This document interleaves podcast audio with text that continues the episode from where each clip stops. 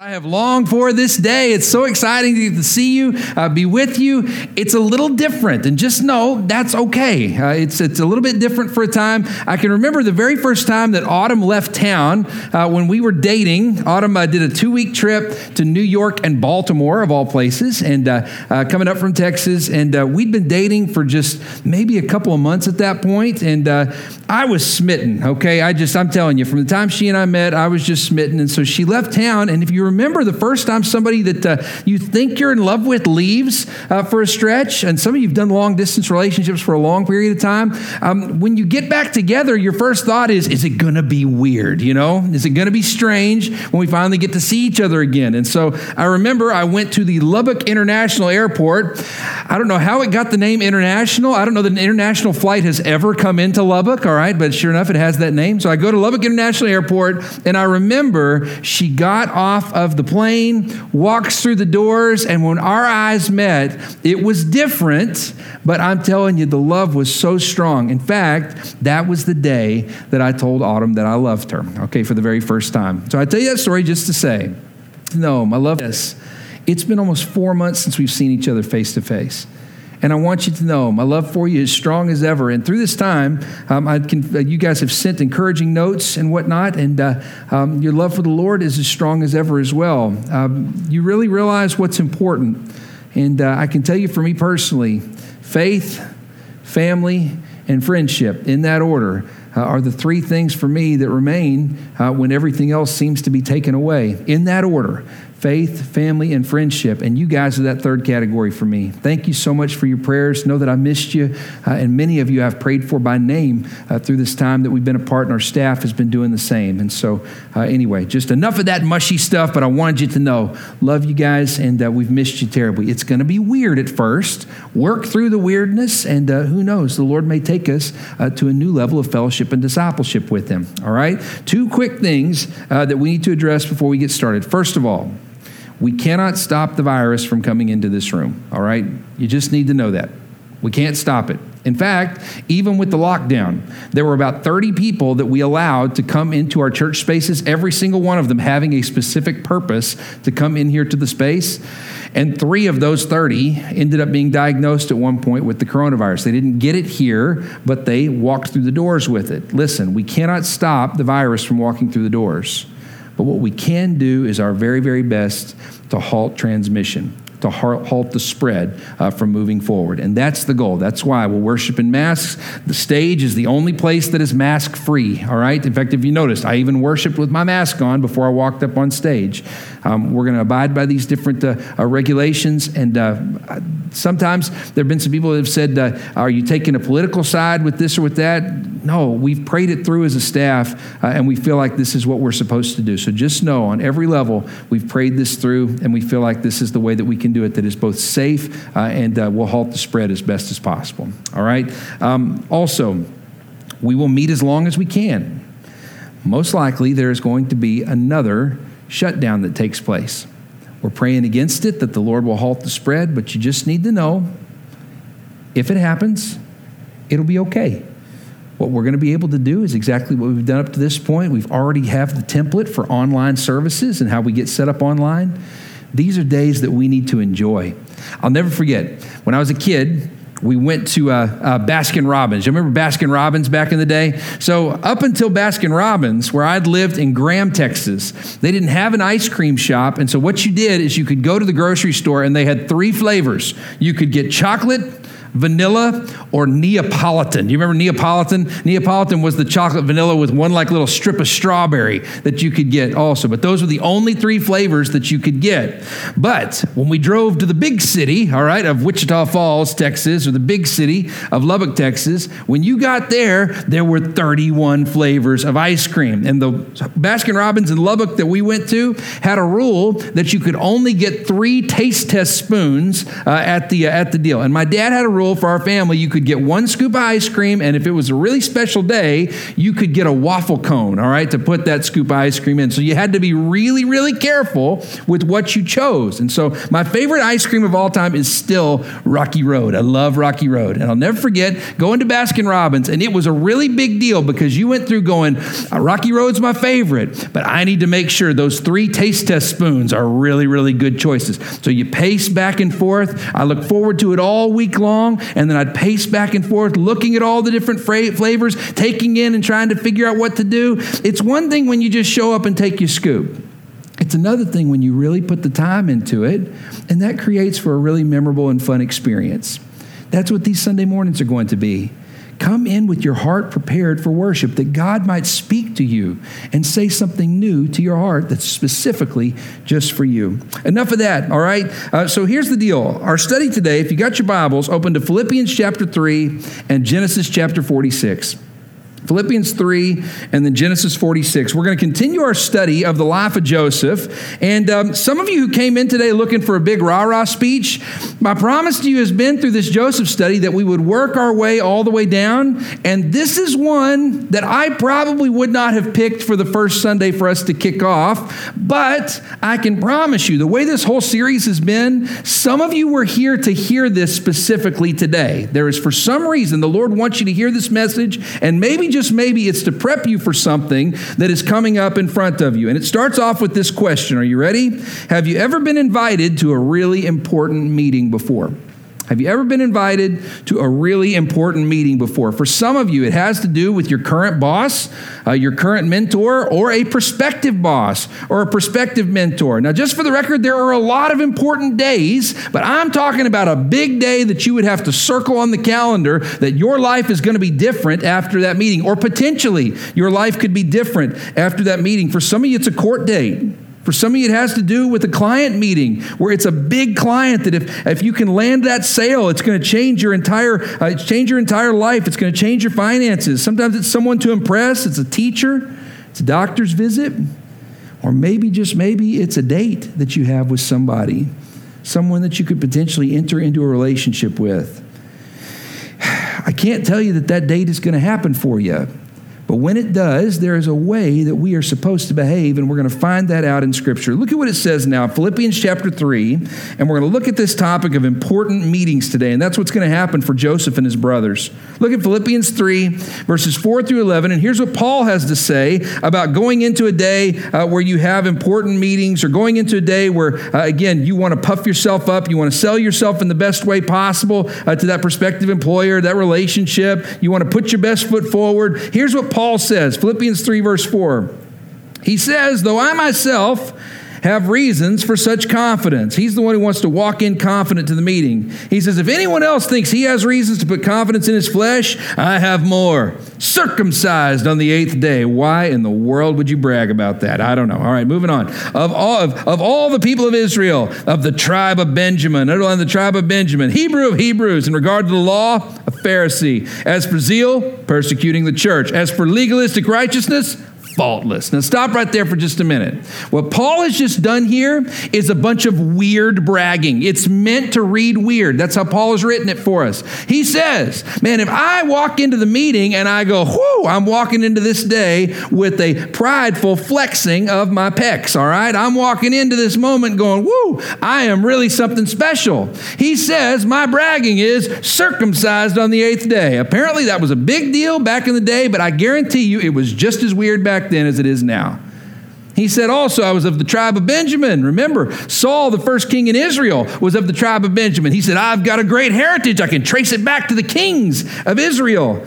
He then says, and not only that, he says, I'm a Hebrew of Hebrews. In regard to the law, a Pharisee. I went to the right school. Check. He says, As for zeal, persecuting the church, I've got on the job experience of standing up for myself. Check. And then he comes back and says, And as for legalistic righteousness, faultless. Check. I've done everything. I can boast about all these things that I've done. But look at what he says in verse 7. But whatever was to my profit, I now consider it loss for the sake of Christ. What is more, I consider everything a loss compared to the surpassing greatness of knowing Christ Jesus my Lord, for whose sake I have lost all things. Look at this. I consider them rubbish. Underline that word rubbish, that I may gain Christ. That word rubbish doesn't just mean trash, it means the most useless portion of the trash. It means the garbage, the nasty part that needs to go straight to the landfill. It has no purpose. He says, I even consider the best things I've done rubbish because in the end, knowing Jesus and attaining forgiveness of my sins and the resurrection from the dead, he said, those are the things that really matter. Look at verse 9. And to be found with him, not having a righteousness that is of my own but a righteousness that comes from the law, or a righteousness that comes from the law, but that which is through faith in Christ, the righteousness that comes from God and is by faith. I want to know Christ and the power of the resurrection and the fellowship of sharing in his sufferings, becoming like him in his death, and somehow to attain the resurrection from the dead. What Paul says here that's so powerful is we've got to remember in this city where we have been trained to flex. You have been trained to walk into every meeting and go, oh, you know what's wrong with your organization? You don't have me. That's the DC mentality. I don't care if you work in politics, if you work as a lobbyist, or you work for a sales company. This whole city has trained you in going, I'm what you're missing. Now, just for the record, there's a powerful truth in us understanding that God can use us. But remember, everything that we count as gain, Paul says it's rubbish in compared to the things of eternity. If you're taking notes, write this down. Eyes fixed on Jesus will find it easier to resist the trappings of money and power. Eyes fixed on Jesus will find it easier to resist the trappings of money and power. You see, when you walk into a big meeting, it's kind of like a baseball player or a softball player walking to the plate when they need to hit a home run to put their team ahead. We got some really good news last night. The Nationals and the Yankees are going to play the opening day game at Nats Park. It's either going to be on July 23rd or 24th. It's going to happen just a few blocks away. Kickoff all of baseball is going to happen just down the block. Now, I don't care what level you're on little league, pee wee, or pro. What is one of the things that the coaches yell out to the big, heavy hitters when they show up and they want to swing hard and knock it out of the ballpark. My dad, my little league coach, my high school coach, and even the coaches in college that we've worked with all say the same thing keep your eye on the ball. Do you know why? Because it's agreed across all of athletics the hardest thing in all of athletics is to hit a 100 mile an hour fastball. You can either do it or you can't. And I'm telling you, when the ball comes in, you got to keep your eye on the ball because if you just want to swing hard and try to make contact, if your eyes are closed and you pull your head, then the chances of you actually making contact are like one in a billion. It's not going to happen. You got to keep your eyes open and you got to keep your head straight so that then when the ball comes in, you at least have a chance to make contact with that sucker. That's the way it works in a big meeting. Keep your eyes on Jesus. Keep your eyes open. Again, keep your eye on the ball. Keep your head where it's supposed to be. And when we do that, we got a real good chance of making contact eyes fixed on Jesus, will find it easier to resist the trappings of money and power. So it begs the question today what should we remember when going into an important meeting? There are some of you again today who are here for such a time as this, and this message is very much for you. And for others, maybe this is something you need to file away because you're going to need it sooner than later. You ready? Now flip back to Genesis, and we're going to start in chapter 46 verses 31 through 34, our story of Joseph. So, we're into the extra innings with Joseph. Most sermon series that you get to be a part of, Taylor, thank you for laughing. I appreciate that. It's been, it's we started Joseph the first week in January. We're like six months of this story, over six months of this story. Now listen, I hope you haven't gotten bored with it. We have a little bit left to go, and here's why. Most preachers stop the Joseph story with Joseph and Jacob, his father, meeting back together. The later parts of the Joseph story are very, very human, and I think it's going to attach with you today. So, the sermon that you're going to hear today is one that you wouldn't typically hear in a lot of church services. Again, I think that the Lord is speaking specifically to you. Even the title of the series is Faithful to Complete. I just can't leave it behind. We have to finish it, all right? We have to finish it. And so, here's what happens Joseph has just seen his father, and a really big meeting has gone on the books. Pharaoh is the most powerful person in the entire world at this point, and Joseph has set up a meeting for his brothers and his father with Pharaoh so they can formally ask to settle in the land. This is a really big deal for any of you who have a friend or maybe you yourself have attained US citizenship. This is the US or this is the Egyptian citizenship meeting that they are having, okay? They are wanting to settle in the land and they're wanting a government job so that they can be able to afford to stay in the land and they can also afford to be able to take care of their family. So look at what happens. Look at what Joseph does. It's a big meeting. Then Joseph said to his brothers and to his father's household, I will go up and speak to Pharaoh, and I will say to him, My brothers and my father's household uh, were living in the land of Canaan and have come to me. Look at this. These men are shepherds, they tend livestock, and they have brought along their flocks and herds and everything they own. When Pharaoh calls you in and asks, What is your occupation? Are you ready for this? You should answer. Underline and highlight, you should answer. Your servants have tended livestock from our boyhood on, just as our fathers did. Then you will be allowed to settle in the region of Goshen, for all shepherds are detestable to the Egyptians. Underline, all shepherds are detestable to the Egyptians. Now stop right there for just a minute.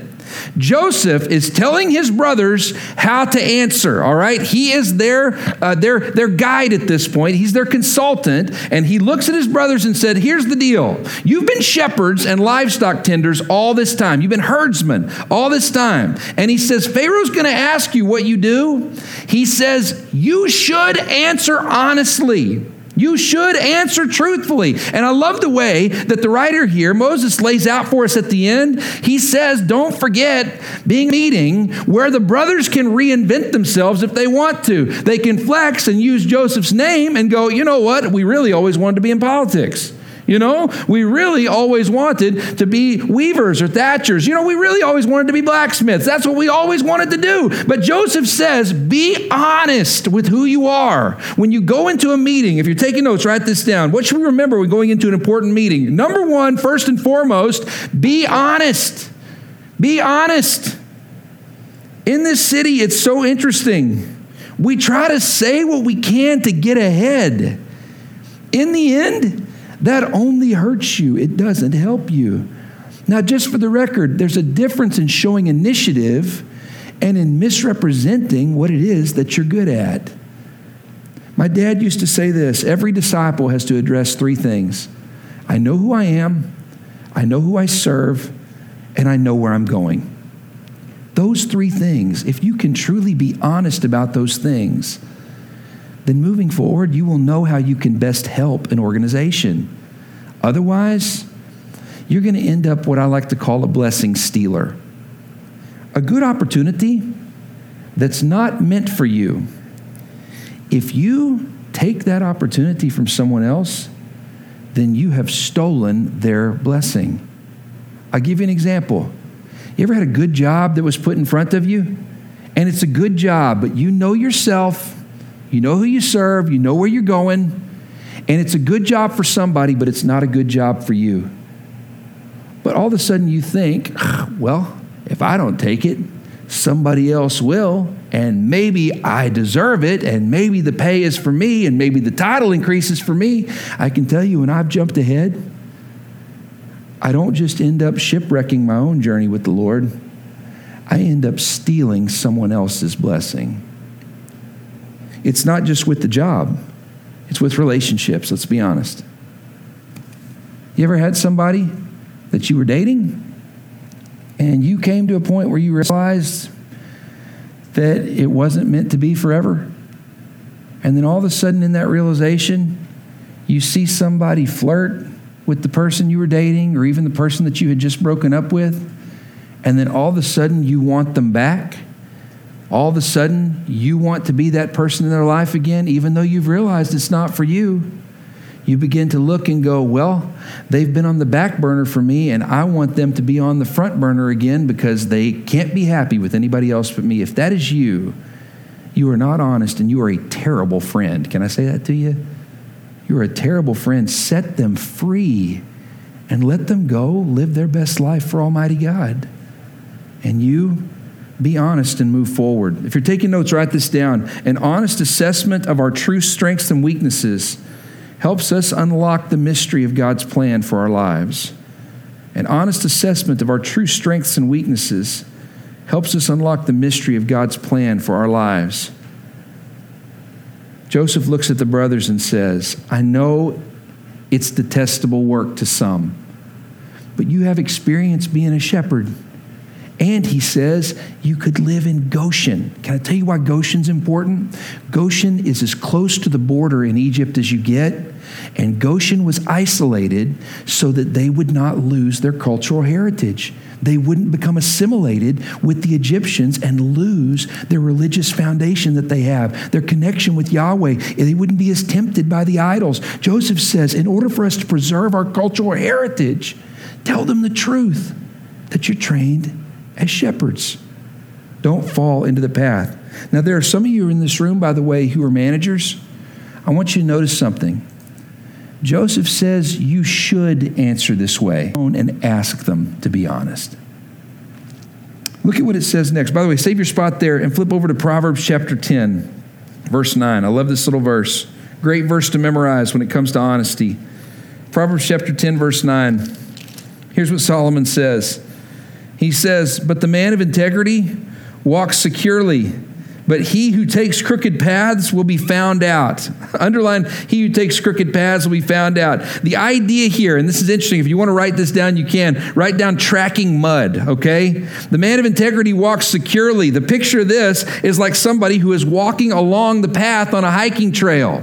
The other person who walks the crooked path is stepping in the mud, off the trail in places that were never meant to be walked. And so it creates these muddy feet. And what happens when you get to the destination you were going to? Both the person on the crooked path and the person who stays on the path of integrity end up at the same spot. But the person on the crooked path is tracking mud all over the house. That's the picture. When we get to things in ways that are not of God, that are unnatural, that are not filled with integrity, that are not honest in the end, it causes others around us to scratch their head and they go, Man, you way to where you were going. It begs the question are you answering as you should? Are you answering as you should? Or are you saying what will get you ahead? Look at what the brothers do. Now look at Genesis 47, and we're going to look at verses 1 through 6.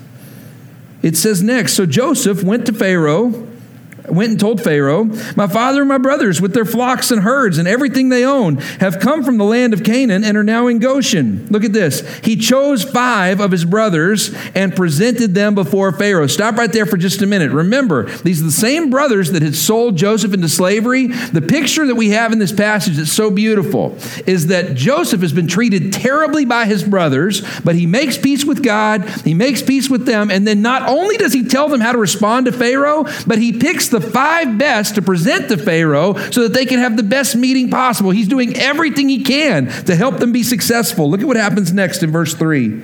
It says, So Pharaoh asked the brothers, What's your occupation? What do you want to do here? Your servants are shepherds. They take Joseph's advice. They replied to Pharaoh, just as our fathers were. And they said to him, Look at this. We have come to live here for a while. Underline, live here for a while, because the famine is so severe in Canaan, and your servants' flocks have no pasture. So now, please let your servants settle in Goshen. So Pharaoh said to Joseph, Your father and your brothers have come to you and the land of Egypt is before you. Settle your father and brothers, look at this, in the best part of the land, and let them live in Goshen. Underline, let them live in Goshen. And if you know any among them with special ability, put them in charge of my own livestock. Stop right there for just a minute. The brothers come in, and they could reinvent themselves if they want to, but it won't be honest. They walk into the big meeting. Joseph says, just tell the truth. Pharaoh values the truth. This boss values the truth. He's going to let you settle in the land in Goshen where you can, again, take care of our family. You can preserve our religious heritage. Everything that you desire in this land is going to happen if you'll just be humble. So, what do the, bros, what do the brothers do? It says they claim being shepherds, even though shepherds are detestable. And then they look and they go, and by the way, Pharaoh, we're just here for a time. We're not coming and demanding political asylum. We're not coming and demanding position and authority. We're not coming and demanding a portion of the crops. We're just coming here, kneeling before you and saying, whatever it is you have for us, we receive it because the famine is so severe and we're in trouble. Humility, humility is something that is highly valued in this culture, whether people say it or not. If you're taking notes, write this down. What should we remember when going into an important meeting? Number one, be honest. And number two, be humble. Be humble. I've noticed something over the when an old young people can exhibit humility, but when an older generation, and older is relative, okay? When an older generation exhibits humility, it is powerful. Now, just for the record, again, old is relative to your situation. Humility is when you could flex, when you could bow up, when you could make demands, when you could play your trump card. And instead, you make the decision for the best of the team, for the betterment of the team, to submit and do your part. When we do that, you become a very, very valuable asset. If you're taking notes, write this down. Are you ready? Humility is a highly valued asset for someone building a team. Humility is a highly valued asset for someone building a team. The first time I can remember seeing humility in action, someone outside of my family, happened when I was at youth camp when I was 14 years old. There was a man, he and his family um, watch our live feed fairly often. His name's Dan Briggs. Dan Briggs owns a heating and air conditioning company in Lubbock, Texas. And Dan Briggs is a true discipler. He was a Sunday school teacher, taught on Sunday mornings at our church that my dad pastored in Lubbock, Texas. And I'll never forget, Dan used to hire for summer work because they did big commercial air conditioning jobs, HVAC jobs. And Dan used to hire a whole bunch of high school students to work for him during the summer months. And uh, he would hire these 17 and 18 year olds. And what he used to do is he would say, I'll pay you for the whole summer. I need you to work every week, but if you would like to go to youth camp, he said, You don't have to, but he said, I will give you a week's pay to go to youth camp and I'll pay your way to go to youth camp. Not only that, he got two weeks of vacation, and one of his two weeks, Dan would go as a sponsor to youth camp. I'll never forget, gives me chills talking about. We had a really special night. So many kids coming to receive Christ. It was so special and you watched after the service had happened we were in the cafeteria at this camp in oklahoma hannah. And all of a sudden we're in the cafeteria. And after the service all of a sudden we all left but i had left my bible in the cafeteria. And i walk out and when i walk back everybody's gone except for dan briggs and he's sweeping the floor in the cafeteria if there was anybody who could have pulled rank, played his card, who could have skipped out on sweeping the floor, it was him. There was a huge portion of the camp that was there because of him. He had closed his business for that week so that we could all be there together. And he was sweeping the floor because he would do anything, humbly do anything, so that the gospel could be heard with clarity from anyone. Humility, humility is highly valued. And this city is so funny because this city says it values pride, but it really doesn't. It's one of the lies of DC. It says it values pride, but it really doesn't. Listen to me pride is toxic. Pride is toxic. That word toxic I choose very, very carefully because it's poison for your organization, it's poison for your relationship, it's poison for the connections that you have in friendship with other people as well. Pride is toxic and it seeks to steal from you everything that you love dearly. It begs the question Has your prideful heart made you toxic? Has your prideful heart made you toxic? I don't know of anybody in the world that wakes up and goes, How can I be the biggest jerk of a friend that I could possibly be today? How can I be a terrible husband or a terrible wife? How can I be a horrible friend today? Nobody wakes up in the morning and wants to do that. Humility is what ensures us as good friends. Now look at what happens next and we'll close. It may seem like I'm rushing. It's because I am. I'm having trouble staying to the clock today, all right? It's my first time back. Cut me some slack, all right? Look at Genesis 47, and now let's look at verses 7 through 10. It says, Then Joseph brought his father Jacob in and presented him before Pharaoh. After Jacob had blessed Pharaoh, Pharaoh asked him, How old are you? I love that. Man, Jacob must have looked old. You know what I mean? To have the guts to say to somebody, How old are you? All right. He looks at him and he goes, Man, how old are you? All right. Notice it says Jacob blesses him from the very beginning. Pharaoh says, How old are you? And Jacob said to Pharaoh, The years of my pilgrimage are 130. My years have been few and difficult and they do not equal the years of my pilgrimage of my fathers, of the pilgrimage of my fathers. Look at this. And then Jacob blessed Pharaoh and went out from his presence. I want you to notice something. In verse 7, what does Jacob do when he sees Pharaoh? He blesses him. In verse 10, when he leaves Pharaoh, what does Jacob do?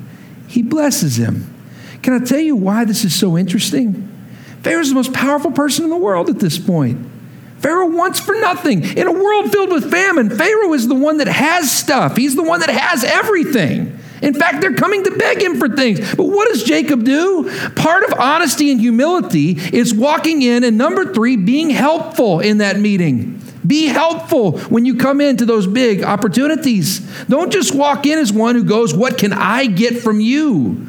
Be the person who walks in and finds a way to bless. Jacob walks in and says, I can give you absolutely nothing, but I can petition Almighty God on your behalf that you would be blessed. He says at the very beginning, You even having this meeting with me is a blessing to me. Lord, please bless my friend for the time he spent with me. And then at the end, he goes, Man, you've been so kind to us. You've been so gracious to my family. You're even going to hire some of my sons to be a part of your own flock, to take care of your own livestock. Man, thank you. Let me pray for you before we go. Notice that what Jacob does is the same thing that Joseph does when he meets Pharaoh for the very first time. He meets with him and says, I'm a prisoner, I'm shackled in chains, I'm a slave, and I've been wrongfully accused. There is nothing that I can do for you, there is nothing that I can give to you. And yet Joseph says to Pharaoh, But I can petition Almighty God to interpret your dream.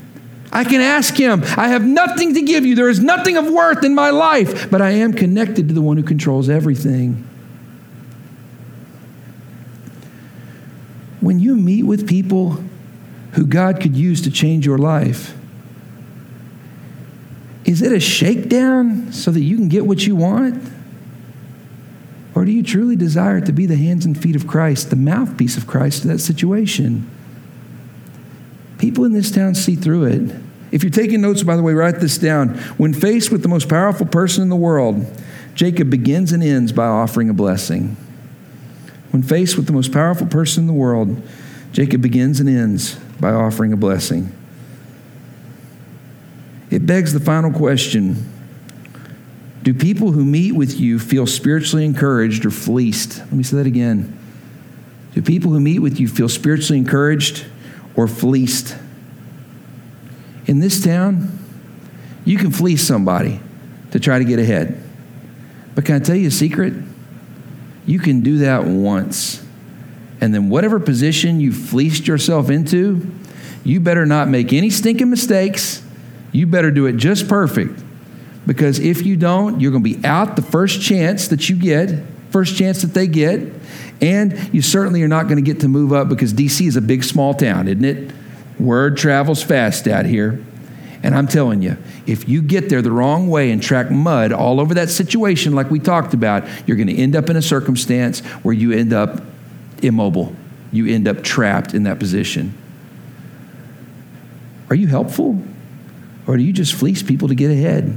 This city, by the way, can find that out in people, I think, faster than any city I've ever been in. Don't be the one who fleeces. Be a person of peace and encouragement. Mr. Crafton, is that a good word? I'm telling you, you can't fleece. You can't fleece. It's not just work, it's relationships. When you get into a dating relationship with somebody and you fleece somebody and take things from that person with your mouth, with your body that don't belong to you, in the end, they figure you out. You realize that, don't you? And that's when they end up moving in another direction the first chance they get be encouraging don't fleece. In the case of the brothers, Joseph coaches them the whole way through. Here's what you say, here's who's going to present, and then in the end, he says, just be honest, be humble, and then be helpful. Be who you are. Assist in the kingdom work that's taking place. And then it'll be very easy for you to find a position. I love you guys. I told you, very practical message today, and maybe, just maybe, there were some of you that were supposed to hear it. Don't tune out the most important part of our service of these next few moments. Let's bow our heads for prayer.